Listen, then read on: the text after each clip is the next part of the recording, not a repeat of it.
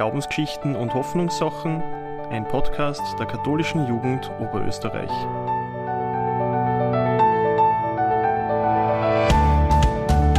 Herzlich willkommen zu Glaubensgeschichten und Hoffnungssachen, ein Podcast der katholischen Jugend Oberösterreich. Wir stehen mitten im Advent und bereiten uns auf das Weihnachtsfest vor. Im Zentrum von dem Fest steht die Geburt eines Kindes, das die ersten Lebensstunden mit seinen Eltern in einem Stall verbringen muss. Dies ist ein Bild, das bei vielen aufkommt, wenn von Weihnachten die Rede ist. Das Bild der heiligen Familie prägt bis heute auch das Weihnachtsfest. Und gerade in der Kirche ist der Familienbegriff äh, sehr zentraler. Aber was macht eigentlich eine Familie zu einer Familie? Wie geht die Kirche mit dem Familienbegriff um? Wie er im Laufe der Geschichte geprägt worden und vor welchen Herausforderungen stehen heute Menschen in den verschiedensten Familienkonstellationen? Darüber unterhalte ich mich heute in dieser Folge mit meinen Gästen Andrea Holzer-Breit. Sie arbeitet bei Beziehung Leben. Das ist eine Einrichtung der katholischen Kirche für Beziehung, Ehe und Familie. Und Hanna Steindl, sie ist Pädagogin in einem Kindergarten und alleinerziehende Mutter von zwei Kindern. Schön, dass ihr heute da seid äh, in dieser Folge. Andrea, ich darf bei dir anfangen. Du arbeitest in der katholischen Kirche zum Thema Beziehung, Ehe und Familie. Wie genau kann man sich deine Arbeit vorstellen? Was machst du da?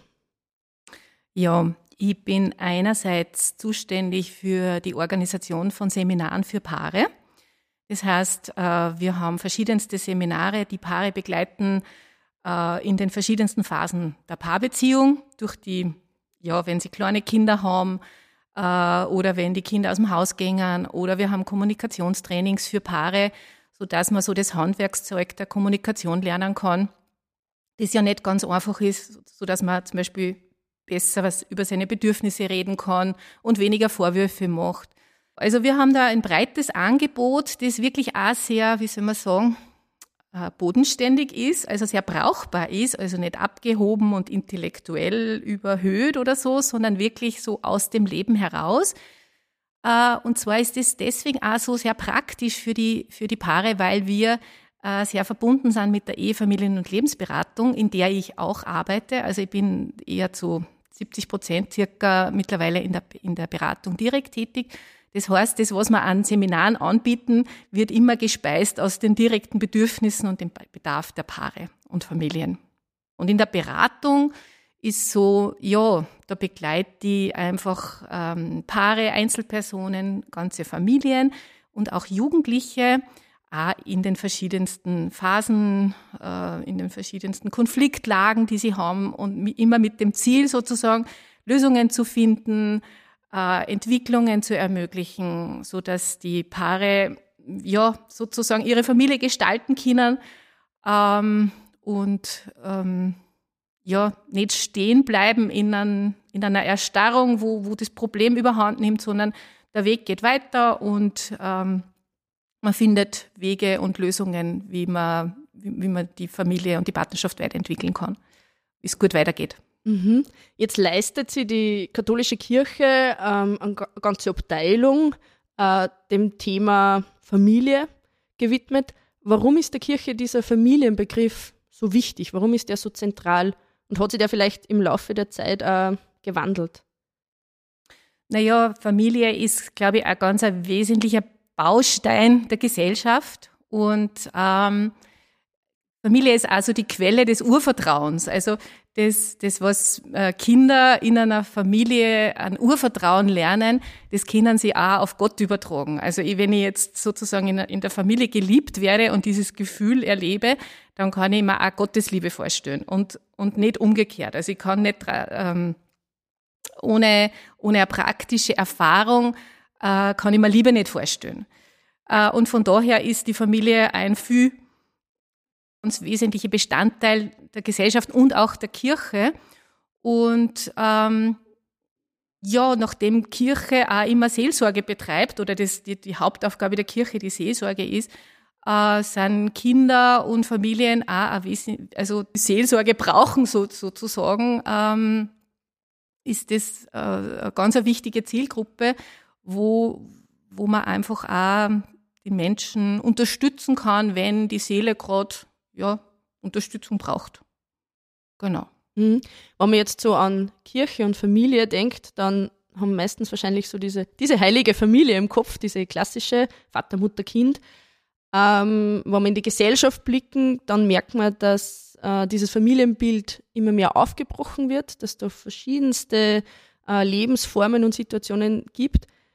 Wie geht Kirche da damit um? Wie schwer tut sie Kirche vielleicht auch da, das eigene Familienbild zu öffnen? Ja, das ist dann immer die Frage, wer ist Kirche? ähm, grundsätzlich sind wir es alle, aber es gibt natürlich so die Amtskirche und ähm, da ist es so ein ganz langsamer Prozess, der immer wieder mit Rückschlägen auch ähm, behaftet ist. Also ich denke mal, Papst Franziskus hat jetzt schon mit Amoris Letizia, das ist so diese, diese Schrift gewesen, äh, wo es eben um, äh, um Familie und um Paarbeziehungen auch geht. Ähm, da hat er schon einiges ein Stück auch weiterentwickelt. Da spricht er zum Beispiel auch, dass der frohe Genuss äh, der, der Menschen auch in der Sexualität zum Beispiel ähm, dass das einen Sinn hat, dass das was Gutes ist. Das ist zum Beispiel ein wesentlicher Fortschritt zu einer sexualfeindlichen äh, Moral in den, weiß ich nicht, 50er und 60er Jahren, äh, die meine Mutter und mein Vater nur sehr geprägt haben. Ähm, also ich glaube, es geht so ganz in kleinen Schritten etwas weiter. Wenn man jetzt von der Kirche in Linz ausgeht, ist es ja eine sehr offene Kirche, die sehr wohl das Familienbild äh, oder verschiedenste Formen von Familien sowohl anerkennt und als ganz normal betrachtet, wir gehen ja einfach von dem aus, was, was da ist, dann würde ich jetzt sagen, ähm, ich glaube, wir sind grundsätzlich dort, wo es hingehen soll, äh, dass wir bei den Familien sind und die Familien dort unterstützen, wo sie es gerade brauchen und nicht mit einem Ideal daherkommen, das irgendwelche überhöhten Ansprüche stößt. So und so sollte man sein. Ähm, ja, das ist das, was den Menschen einfach nicht hilft, wenn man ja, wenn es nur die Vater-Mutter-Kind-Familie geben darf, wenn, wenn Scheidung was Bedrohliches ist, abgesehen davon, dass es natürlich gefühlsmäßiger Bedrohung ist äh, für eine Familie. Aber, es, aber diese Anerkennung der vielen verschiedenen Familienformen, das ist aus meiner Sicht was, was total Wichtiges. Ja, und dass die, wenn man sagen, dass das Kirchenrecht und die Amtskirche da mitgehen kann, das wird wahrscheinlich nur ein bisschen brauchen. Mhm. Aber die Kirche ist da quasi auf einem Weg ähm, auch der, der Wandlung oder der Öffnung des Familienbegriffs und vor allem, wenn es dann gelebte Praxis ist, auch vor Ort, wo du auch Erfahrungen hast und wo du deine Erfahrungen hinbringen kannst. Vielleicht da dazu noch, es gibt ja einen, einen Arbeitskreis äh, Homosexualität, der, der DAHOP, ähm, schon seit vielen, vielen Jahren, also ich weiß, dass er seit mehr, mehr als 20 Jahren äh, vorhanden ist in der Diözese Linz. Und da geht es ja auch immer um, um die Möglichkeit, dass ähm, Menschen mit verschiedener sexueller Ausrichtung sich miteinander treffen, austauschen äh, und das Glauben möglich ist für alle Orten von sexueller Ausrichtung. Also dass das sozusagen kein Hindernis wir beschäftigen. Ja, und ähm, ähm, das ist für uns einfach ein ganz normales Thema, weil es einfach in, in unserer Abteilung um Beziehung, Ehe und Familie geht und um, um vor allem auch um das Leben der Liebe, ja, um das Gestalten der Liebe. Und die Liebe ist jetzt nicht so viel anders in einer Regenbogenfamilie wie in einer Vater-Mutter-Kind, in einer traditionellen Familie. Ähm, die Herausforderungen sind dieselben. Es ist dieselbe, es sind dieselben Ängste vorhanden, Verlustängste, dieselben Möglichkeiten, wie man Partnerschaft gut gestalten kann oder wie man wirklich schrecklich streiten kann dieselben Orten von Lösungsmöglichkeiten. Äh, ähm, also da ist grundsätzlich einmal kein Unterschied. Genau. Mhm. Und die Familien, die sozusagen gleichgeschlechtlich äh, äh, ein Kind adoptieren, die einfach ähm, oder, oder miteinander haben, die haben auch die Verantwortung übernommen, für ein Kind zu sorgen, diese Care-Arbeit sozusagen wie in jeder anderen Familie.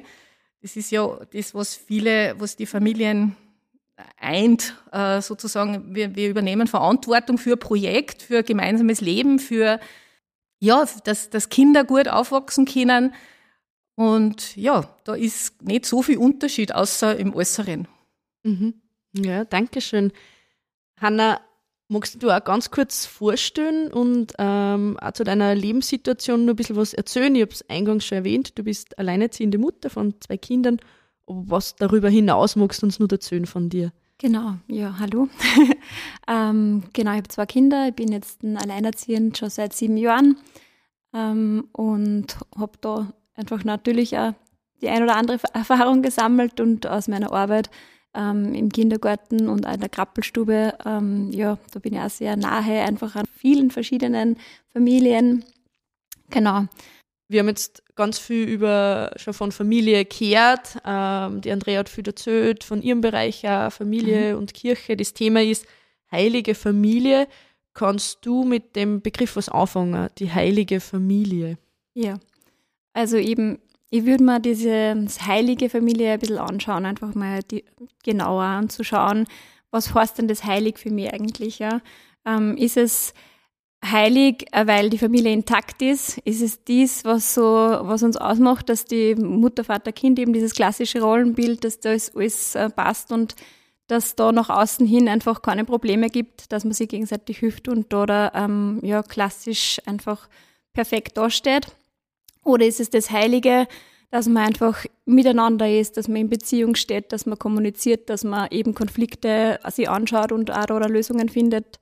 Genau. Und für mich ist eben ähm, heilig nicht dieses in Anführungszeichen Scheinheilige, wo man eben dann auf Biegen und Brechen ein Bild nach außen vermittelt, sondern wirklich dieses, wo man im Kontakt steht, wo man in Beziehung geht, wo man sich ja dem Leben einfach widmet. Mhm. Genau. Andrea, kannst du mit dem Begriff was anfangen? Heilige Familie? Mhm. Ich mir ist jetzt gerade nur dazu gekommen, zu, zu Hanna, zu dir. Ähm, so dieses, es ist, was es ist, sagt die Liebe vom, mhm. vom Erich Fried. Das ist für mich aber so der Satz, ähm, also ist eigentlich ein sehr heiliger Satz, sage ich jetzt einmal, weil das ist sozusagen das anzuerkennen, was wirklich ist und nicht eben irgendwas, äh, irgendein Ideal ähm, voranzustellen, nach das, das man unbedingt erreichen muss sehe ich mhm. genauso. Also diese Gefahr, das, ja. das Thema heilige Familie. Ähm, für mich ist die heilige Familie, wohnt einmal grundsätzlich im Krippal. Also, das, ist, das, ist, so mein erster Zugang dazu, weil da habe ich wirklich einen sehr emotionalen Kinderzugang auch noch dazu. Ähm, das habe ich, also Krippal war für mich immer was sehr, also ich liebe Krippal. Und äh, ich habe selber so dann auch genäht, ähm, so ein Füten, ja, aus mit Schafwolle und so, so Schafe gewickelt und Ochsen gewickelt. Und das Wichtigste beim Krippel war immer, dass das Jesuskindl erst am Heiligen Abend kommt, weil da kommt sie mhm. auf die Welt. Und das mhm. war mir schon immer wichtig, dass alles so ist, wie es ist und nicht irgendwie falsch. Ähm, genau, und die, irgendwie habe ich dieses an dem Tag, an diesem 24. Dezember, diesen Jesus einlegen habe dürfen, das war immer so ein heiliges Gefühl. Das war so, wie wenn ich da das gespürt hätte, dass das was ganz was Großes ist. Und ähm, genau, und dann ähm, jetzt zum Beispiel habe ich so, ein, jetzt habe ich wieder neue Haarstofffiguren, weil die anderen hat die Katze gefressen. ähm, schon voll. äh, und da, da finde ich, da, die haben jetzt so biegsame Arme und die dürfen jetzt die, also die Kinder jetzt so, sozusagen, den, der Josef kann den Arm um die, um die Maria umlegen.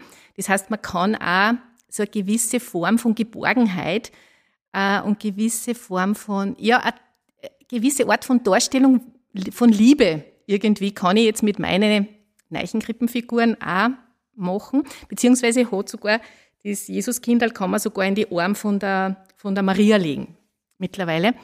Genau, und das ist für mich die heilige Familie, so dieser Sehnsuchtsort im Inneren, ähm, wo einfach so klar ist, da gibt's was, das einfach voll gut ist. Das ist das, was du zuerst benannt hast, Hanna, so dieses äh, gut miteinander umgehen, dieses äh, miteinander kommunizieren, wann es Konflikte gibt, Lösungen zu suchen, nicht aufzugeben, dran zu bleiben und immer, also jetzt aus meiner eigenen Erfahrung mit meinen Kindern auch so, immer an die Kinder zu glauben. Das wird was werden. Dies, die, die Krise werden wir wieder überstehen.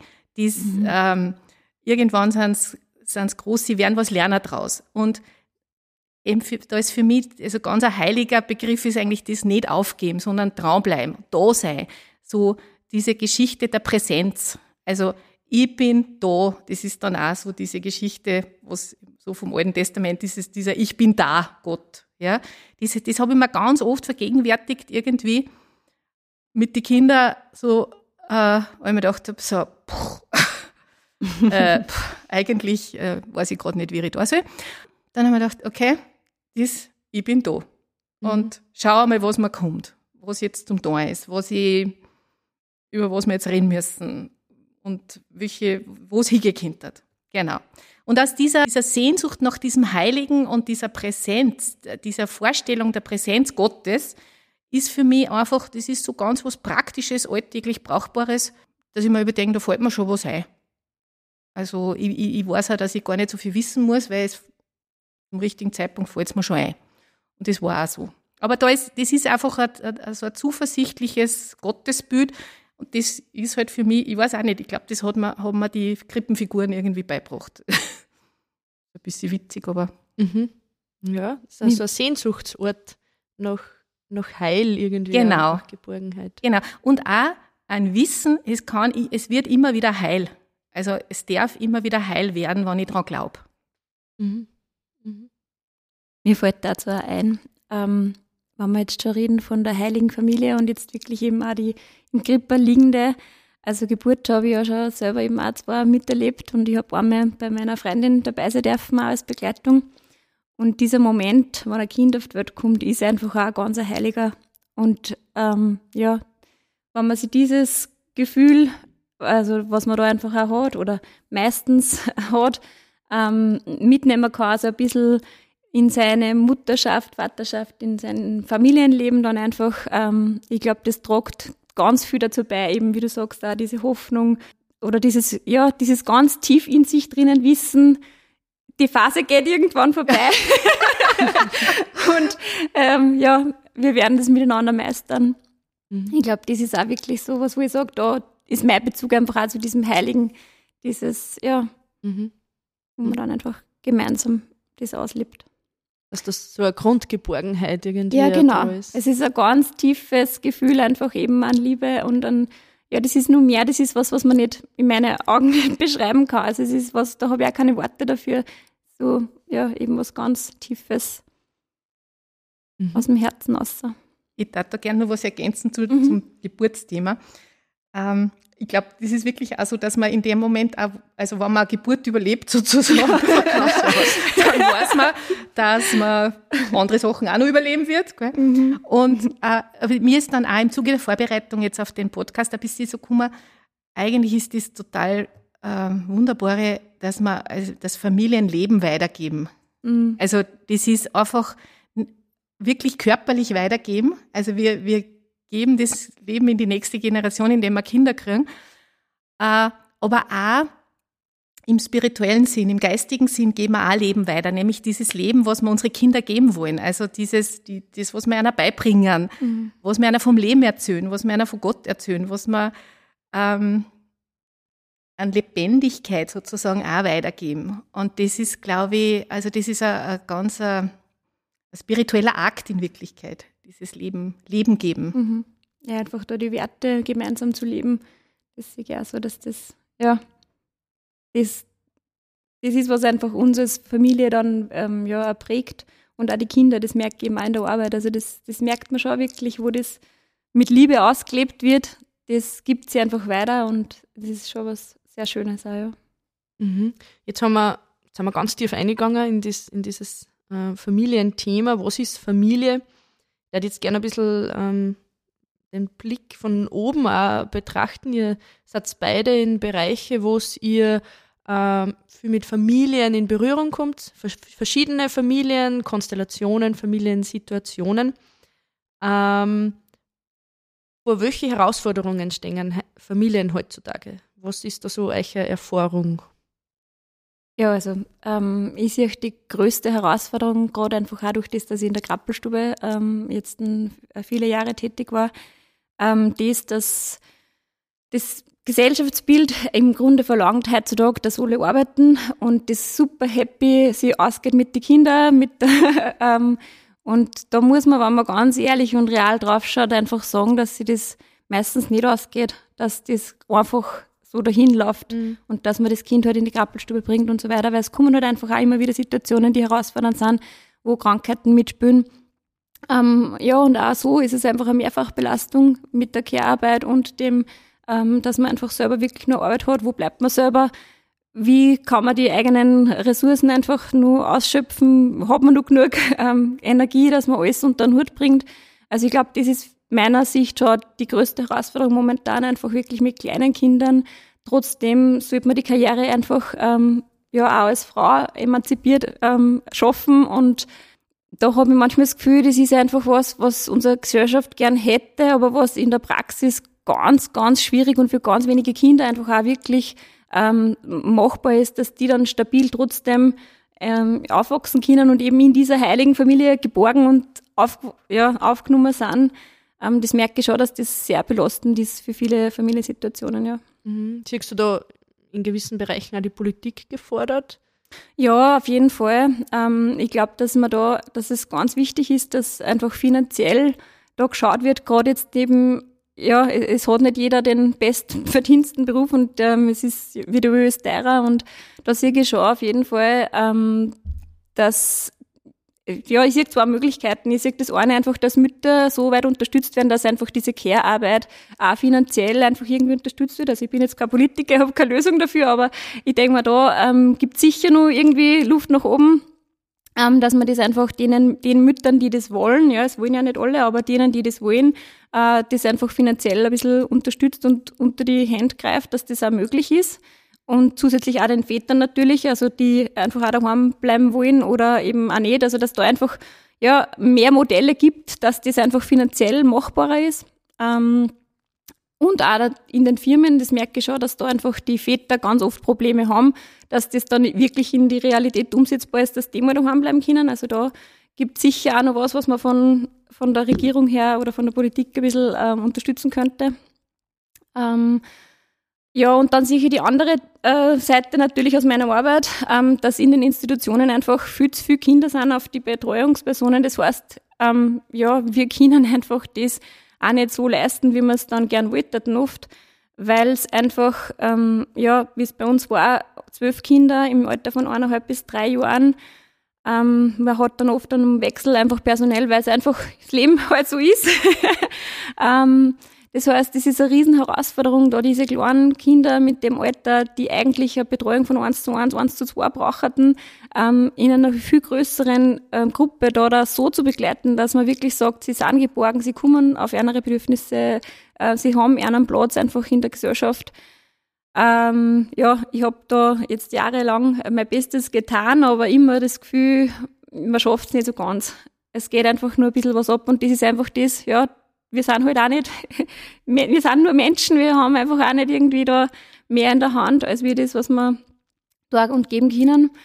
Und da sehe ich auf jeden Fall einfach auch die, die äh, Seite der Politik, da gehört viel da, aber das ist jetzt eh mit den Demonstrationen und so der Kindergärten mhm. einfach auch gerade, hoffentlich tut sie ein bisschen was, ähm, weil das sicher sowohl in der Krabbelstube als auch im Kindergarten einfach ein großes Thema, dass da die Gruppen so groß sind, dass wir das auch nicht auffangen können, was einfach an Konflikten oder an Herausforderungen von der Familie her schon kommen, weil es eben nicht alle nur intakte Familien, die, äh, wo alle super geborgen sind, sind und ja, man darf das gern auffangen dann in, im Kindergarten, in der Institution, aber es ist einfach dann nicht machbar bei so einer großen Gruppe. Mhm. Also das. Ja. Wie ist dir als Alleinerziehende gegangen in, in, mit in der Arbeit und mit so einer Situation? Genau, ja. Alleinerziehend ist natürlich immer eine große Herausforderung. Also ich habe schon ganz oft gesagt gekriegt, habe keine Ahnung, wie du das machst. Und wenn ich so zurückschaue, ähm, ich habe phasenweise drei Jobs gehabt, ähm, neben die Kinder, neben Schulkindern. Ähm, ja, frage mich selber, wie ich das mal geschafft habe, weil ja eben auch meine Kinder äh, haben mich vor Herausforderungen gestellt. Ähm, es ist natürlich einfach auch der finanzielle äh, Gedanke immer dahinter. Man muss dann einfach auch schauen, dass man seine Wohnung zahlt, dass man alle Dinge, man mit den Kindern auch was ermöglichen. Also ja, das ist, das ist auf jeden Fall die Herausforderung. Ich habe das Glück gehabt, ähm, dass ich, ja, da komme ich vielleicht nochmal zurück zu dem Begriff der Familie. Ähm, Familie ist für mich einfach mehr als wie ich und meine Kinder oder eben auch, äh, mit meinem Ex oder so, wie man nur ähm, als Familie in, ähm, im Ganzen, wenn man so sagen will, ähm, äh, die klassische Variante gehabt haben. Ähm, Familie ist für mich auch mehr als wie meine Mama und mein Bruder, die einfach Gott sei Dank wirklich mich immer unterstützt haben. Ähm, ich muss sagen, bei mir ist es so, dass ich, ich nenne es einmal Wahlfamilie, die ist bei mir sehr groß. Also wirklich dieses, diese Leute, die mich, die ich im Hintergrund habe, die mir ein Netz bieten, das einfach wirklich ähm, ja, mich aufgefangen hat in ganz vielen Situationen, die mir, die mich unterstützt haben. Beide Kinder, die mit einer Hausübung gemacht haben, einmal, die es abgeholt haben von, Schulen, die sie wohin gebracht haben. Oder äh, ja, auch mir einmal, die es ermöglicht haben, dass ich äh, mal durchschnaufen kann und wohin fahren kann und sie trotzdem gut betreut sind.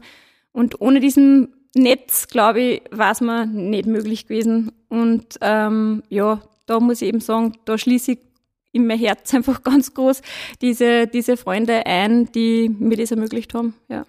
Mhm. Das ist gut, wenn man eine, eine große Familie hat im weitesten Sinne. Ja, genau. Also Familie eben nur viel größer als wie das, was man jetzt einfach ähm, blutsverwandt, sage ich jetzt einmal, hat, sondern wirklich, ähm, ja, man sagt ja so schön, für Kindererziehung braucht man ein ganzes Dorf. Mhm. Und das ist heutzutage eh voll schwierig, weil jeder so in seiner isolierten Wohnung ist, jeder für sich, jeder macht so seine Zeit dahin und ganz oft fehlen einfach da die Vernetzungen, die Kontakte und das sehe ich aber das, das ja um und auf eigentlich, dass man sich vernetzt und dass man nicht das Gefühl hat, man ist alleine mit dem Ganzen, weil das habe ich auch erlebt. Also es gibt, habe ich auch Phasen gehabt, wo man einfach dann auf die Nacht ja, nicht mehr weiß, wo am der Kopf steht, weil man einfach nicht mehr weiß, wann man das jetzt nur alles irgendwie erledigen und unter den Hut bringen soll und was man denn nur alles an einem Tag schaffen sollte. Und ich glaube, da ist es wirklich um und auf, dass man einfach wirklich, äh, wenn man jetzt nicht eine Familie in dem Sinn von Verwandtschaft sowieso da hat. Manche haben ja das Klick und haben das einfach ähm, ja parat und äh, bei der Hand, aber ja, dass man sich sucht, dass man sich wirklich auf die Suche macht, sage jetzt mal wie eben die heilige Familie auf die Suche sich gemacht hat und dort und da bei der Tür angeklopft hat.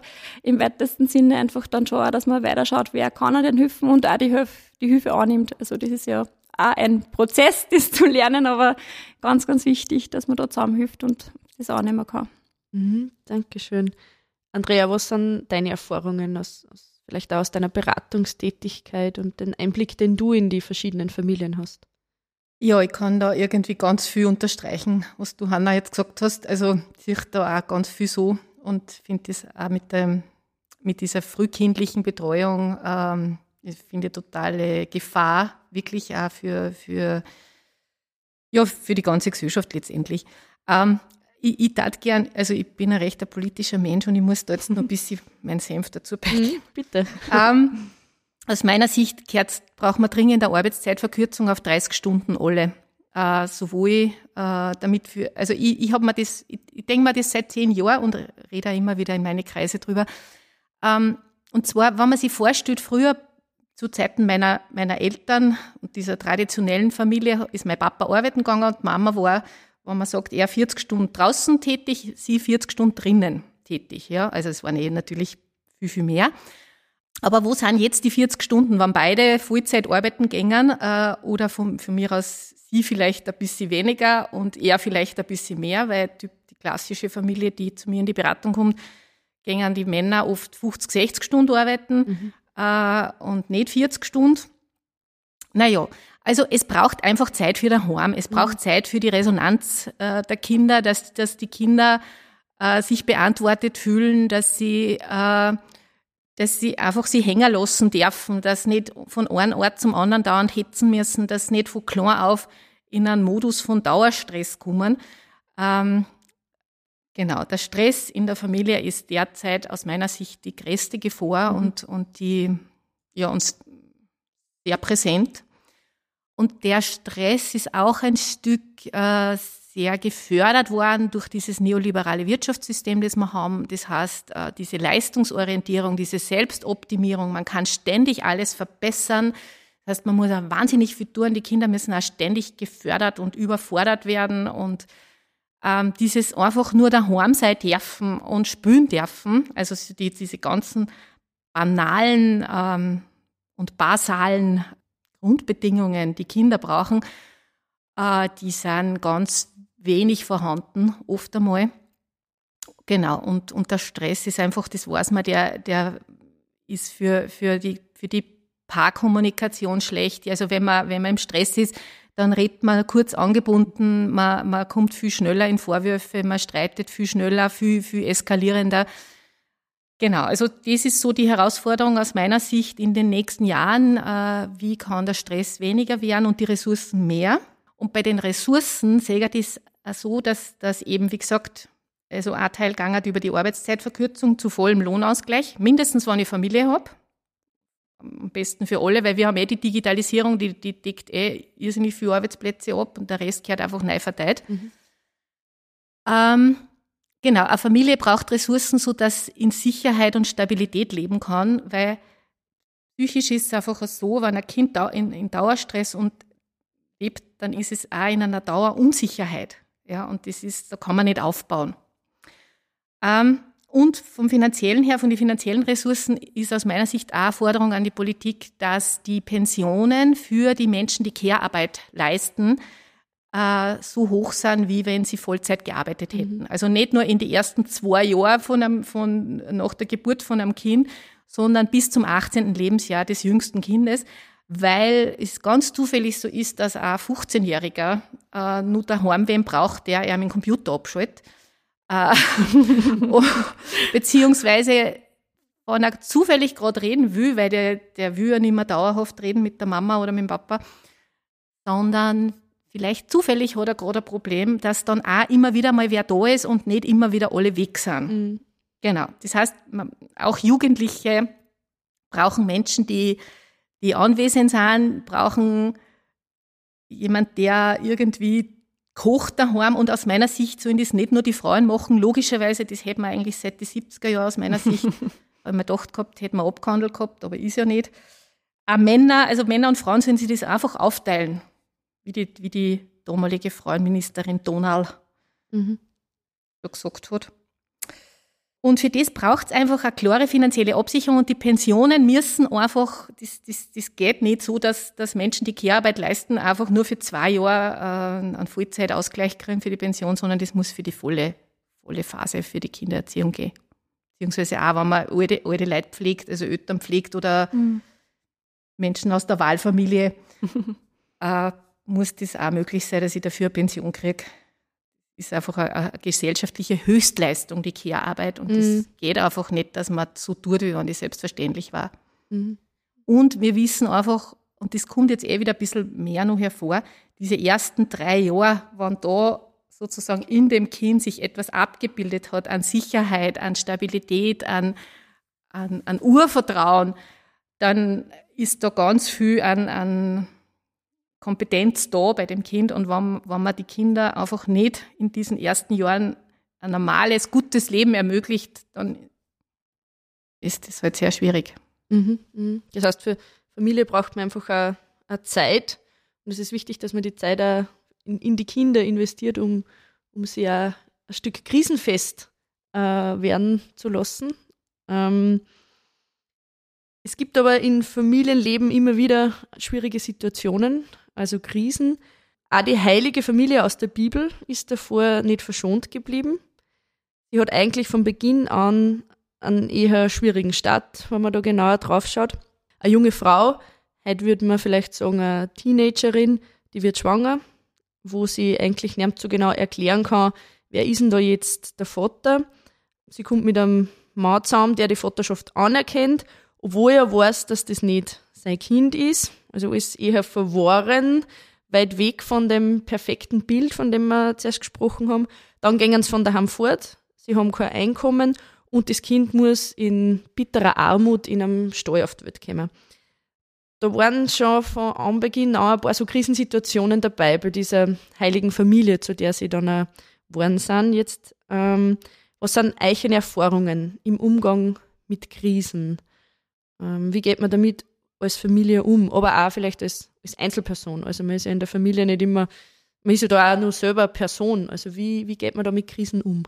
Ja, also hast du als Andrea wahrscheinlich ganz viel äh, mehr Erfahrung noch in faster Arbeit. Ähm, ich kann jetzt sozusagen aus meiner Sicht, ähm, für mich ist eben Kommunikation der Schlüssel. Also das Wichtigste ist einfach, wann es eine Krise gibt, dass man darüber redet und dass man Wege findet, wie man, ja, wie man die Kommunikation so bildet, dass einfach äh, der andere hört, was man meint Und ähm, weil eben, ja, wie Andrea zuerst gesagt hat, der Stress ist einfach all, ja, gegenwärtig irgendwie. Und ähm, da passieren ganz viele Missverständnisse einfach untereinander. Und ich glaube, das ähm, ja, ist für mich auch wirklich immer das Um und Auf, jetzt egal ob in der Arbeit oder auch privat ähm, oder mit den Kindern. Im Grunde, ähm, der erste Punkt ist für mich immer die Kommunikation, einfach da aufeinander zugehen und nicht nur aufeinander einreden, sondern wirklich auf Herzebene die Verbindung wieder zu finden und ähm, ja, sie anzuschauen und zu schauen, was braucht denn eigentlich der andere oder was will man eigentlich sagen damit. Andrea, was ist, was ist für dich so wie der Umgang mit Krisen, was ist da wichtig? Hm. Jo, es hat so viele Seiten, dieses Thema. Ähm, auf der einen Seite ist eine Krise einmal, verursacht einmal ganz viele Gefühle. Äh, Angst, ähm, aber auch Wut, Traurigkeit. Und äh, jeder reagiert anders auf eine Krise. Genau. Und ich glaube, also für mich ganz persönlich und auch in der Arbeit ist einfach wichtig, dass man sich Zeit nimmt. Also eine Krise ist nicht von heute auf morgen äh, bewältigbar. Und es ist einfach wichtig, diese Vorstellung, äh, ich, kann mir, ich, ich, such, ich kann mir Hilfe suchen, mhm. das hast du zuerst schon angesprochen grundsätzlich, ähm, und ich kann mir Zeit nehmen dafür. Es gibt so, aus, also ich habe so, hab so eine Traumaausbildung und da, da ist so der, der Satz irgendwie Rest, Digest and Integrate. Und Rest ist einmal, bleib einmal stehen und warte einmal und warte einmal, was sie tut.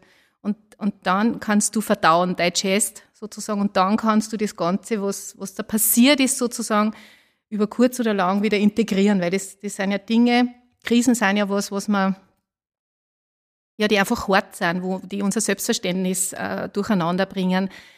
Äh, und es braucht einfach seine Zeit, bis das, das in uns einfach wieder verdaut werden darf und, und wieder ähm, einen Platz findet, dass ich mit dem leben kann, dass mir das passiert ist, dass ich diese Krankheit habe oder dass ich die Scheidung gehabt habe oder dass mein Vater mir das und das Auto hat. Also ich rede jetzt nicht aus meinen persönlichen Geschichten, sondern aus Beratungsthemen. Also das, das gibt es ja viele Dinge, die man nicht von heute auf morgen verdauen kann und, und äh, aushalten kann. Aber wenn man sich die Zeit lässt und Hilfe in Anspruch nimmt, um darüber reden zu können, äh, um das verdauen zu können, dann, ja, dann lässt sie alles in irgendeiner Weise wieder im Lebensfluss sozusagen wieder dann lässt sie es wieder weiterfließen mhm. in diesem Leben. Genau. Mhm. Und das ist halt in dem Fall auch jetzt arbeitsmäßig bei mir so die Hauptarbeit, so die Geschichte der, der, der Krise, Krisen zu begleiten. Ähm, und ich mache das deswegen so gern, weil da so viel drinnen ist. Also Krisen entstehen ja dort, wo eigentlich äh, Veränderungen notwendig wären. Also zum Beispiel ja, eine Krankheit äh, macht eine große Veränderung in der Familie. Und die Familie muss sich adaptieren. Wie geht man mit der Krankheit von der Mama oder vom Papa um zum Beispiel? Die Krise braucht sozusagen, also die, die, die will aber auch immer was. Ja, die will uns sozusagen, die will nicht, also manche Leute glauben, boah, jetzt ist mir das wieder passiert und ich bin ja total arm und, und immer passiert mir das. Aber in Wirklichkeit ist sozusagen, Krisen bringen uns eigentlich immer weiter. Die wollen eigentlich, dass wir uns weiterentwickeln, dass wir offener werden, dass wir uns besser verstehen können, dass wir mit den Menschen, mit denen wir zusammenleben, wirklich herzensmäßig in Kontakt sind, wie es das du gesagt hast, Hanna. Ähm, also wir können mit Krisen ganz viel lernen. Und das ist ja das, wo man dann sagt, äh, ein Paar, das, das durch eine Krise gegangen ist und die miteinander bewältigt hat, das ist, wird stärker dadurch. Weil es vielleicht dadurch gelernt hat, äh, ich, ich, ich habe mehr mit dir mitfühlen gelernt und bin nicht mehr von irgendeiner Theorie ausgegangen, ich, so und so muss das Leben sein und, und so und so stelle ich mir es vor, sondern ich, wir, wir haben einen Weg miteinander gefunden, wo man, wo das Mitgefühl eine wesentliche Rolle gespielt hat. Wenn man so durch eine Krise gemeinsam gehen kann, dann kommt da, dann entwickelt sich da ähm, ja wieder ganz neue Kompetenz und dann kann man die nächste Krise, die vielleicht daherkommt, weil das Kind dann in die Pubertät kommt oder was weiß ich, wer, was, was halt äh, sein wird, kann man mit einem anderen gemeinsamen Gefühl, zum Beispiel als Paar, dann zubegehen. Mhm. Mhm. Das heißt, das Krisen kann man wachsen. Es können auch viel gut werden lassen eigentlich. Ähm, die, die Krise in der Heiligen Familie ist ja auch gut ausgegangen eigentlich. Ähm, du hast ähm, zuerst einmal gesagt, so, wenn man so das Jesuskind in die Krippe legt, hat man so das Gefühl von, da ist, da ist gut, da ist, das ist was Besonderes, da ist das Heilige. Ähm, und auf das bereitet man sich vor, auf den Weihnachtsabend. Und zum Abschluss habe ich jetzt einfach eine ganz banale Frage an euch. Wie verbringt ihr euch einen Weihnachtsabend? Einfach eine ganz kurze Antwort zum Schluss, bitte. Ja, ähm, also für mich ist Weihnachten ähm, eines der besondersten Feste eigentlich im Jahr. Ich, ich habe von klar auf, ja, ich liebe auch diesen Zauber einfach, den der Weihnachten so mitbringt. Ähm, und bei mir oder meiner Familie ist es so Tradition, dass die Kinder sind immer bei mir. Also mein Ex-Mann ist nicht so wichtig, an Weihnachten gemeinsam zu verbringen. Und ähm, das ist ganz wertfrei, also einfach ähm, so entstanden über die Jahre, dass, dass da einfach wirklich die Kinder bei, bei mir äh, fix den Tag verbringen. Wir haben da so unsere Rituale und meine Mama und mein Bruder, die sind auch eben als erweiterte Familie quasi immer bei uns gemeinsam. Und ähm, ja, wir, ähm, ich lege jetzt den Wert nicht so ganz hoch auf Geschenke und sonstiges und ähm, was ganz Besonderes kochen, sondern bei uns ist eigentlich das, ja, was wir schon, wie wir zuerst schon gesagt haben, was man halt so weitergibt in der Familie. Äh, meine Oma hat schon über netter Bratwürstel, oder netter in Anführungszeichen, aber es hat halt über Bratwürstel gegeben und äh, Sauerkraut und ähm, ja, das war, wir gingen aber gemeinsam ähm, zum Friedhof als erstes und ähm, da ist eben das Grab von meinem Papa immer und ähm, ja, singen dort dann eben auch gemeinsam mit der Gemeinde, äh, der Kirchengemeinde einfach auch das äh, Stille Nacht und danach geht's zu Fuß wieder nach Hause. Ähm, und wir bewundern schon mal die Lichter, die man so rundherum sieht und die Einblicke und einfach auch die Stimmung, die Weihnachten so mitbringt. Ähm, genau, heutzutage ja nicht mehr ganz so viel mit Schnee und Glitzer, sondern äh, ähm, ja, aber dafür immer nur weihnachtlich.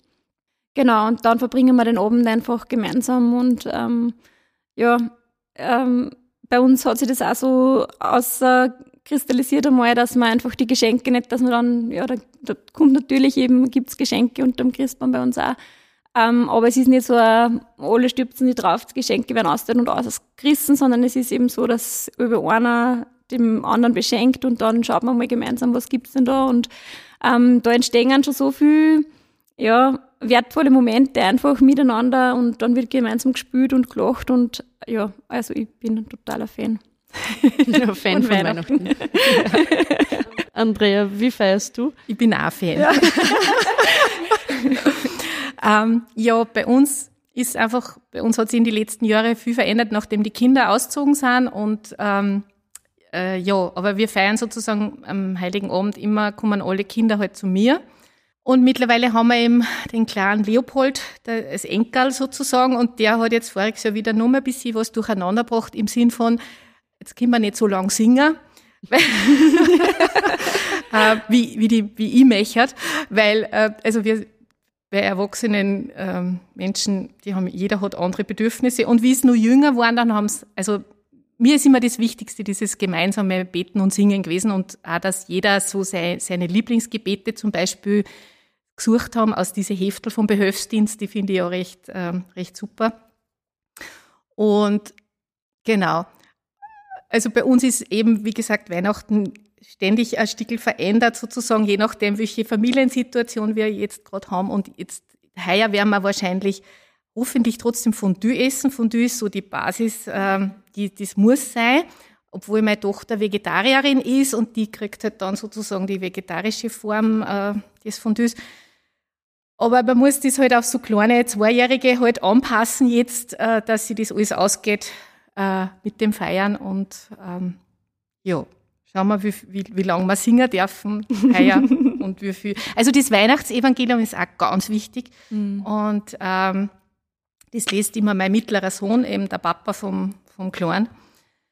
Genau, also es gibt einfach ein paar Elemente, die sind einfach ganz klar und ganz wichtig und das finde ich ist einfach auch so schön, äh, dieses Gefühl ähm, von Weihnachten. Genau. Mhm, ja, da gibt es verschiedene Traditionen, wie Weihnachten gefeiert wird.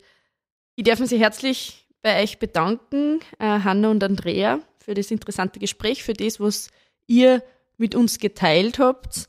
Und unseren Hörer und Hörerinnen darf ich nur gute Adventszeit Ihnen auf das Weihnachtsfest wünschen. Das war Glaubensgeschichten und Hoffnungssachen, ein Podcast der katholischen Jugend Oberösterreich. Redaktion Stefan Hinterleitner, Tobias Rehnoldner und Theresa Meyer. Folgt uns gerne auf Instagram unter katholische Jugend Oberösterreich.